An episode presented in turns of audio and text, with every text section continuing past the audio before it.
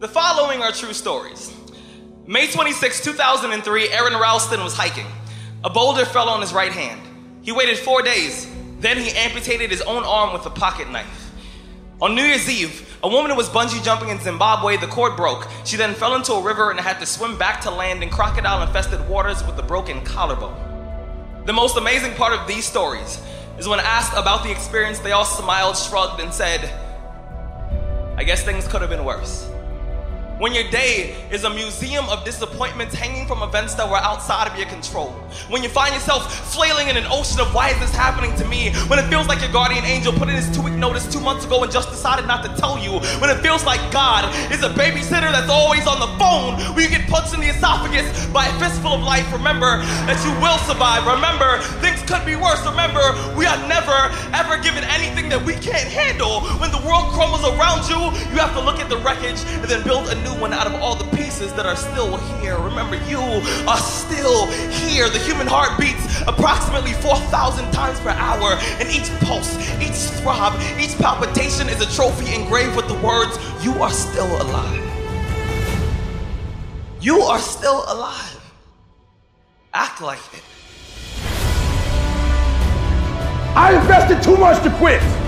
I made too many sacrifices to give up. We've come too far. We've been through too much. We've seen too much. We've had too many victories.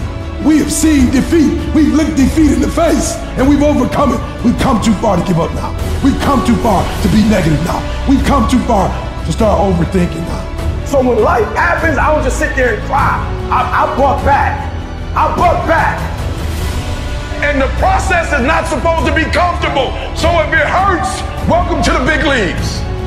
If you feel like you're under heat, praise God. If you feel like you're being pressured, praise God. But when God looks like he's pulling you back, eventually he's gonna let you go. And the farther he pulls you back,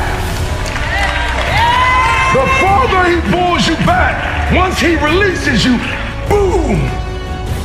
The spirit of resiliency, the spirit of grit, it's in your DNA, it's in your blood. Overcoming is in your blood. Getting through adversity is in your blood. Your ancestors got through so much more.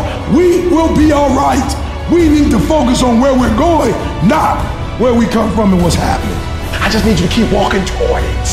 I don't need you thinking about it no more. You're doing too much thinking. You analyze it too much.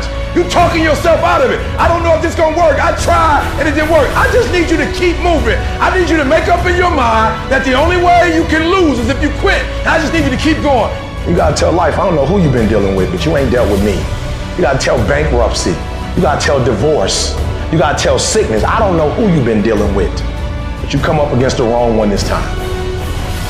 You can be and do whatever you want, and nobody can stop you. Nobody can stop you but you.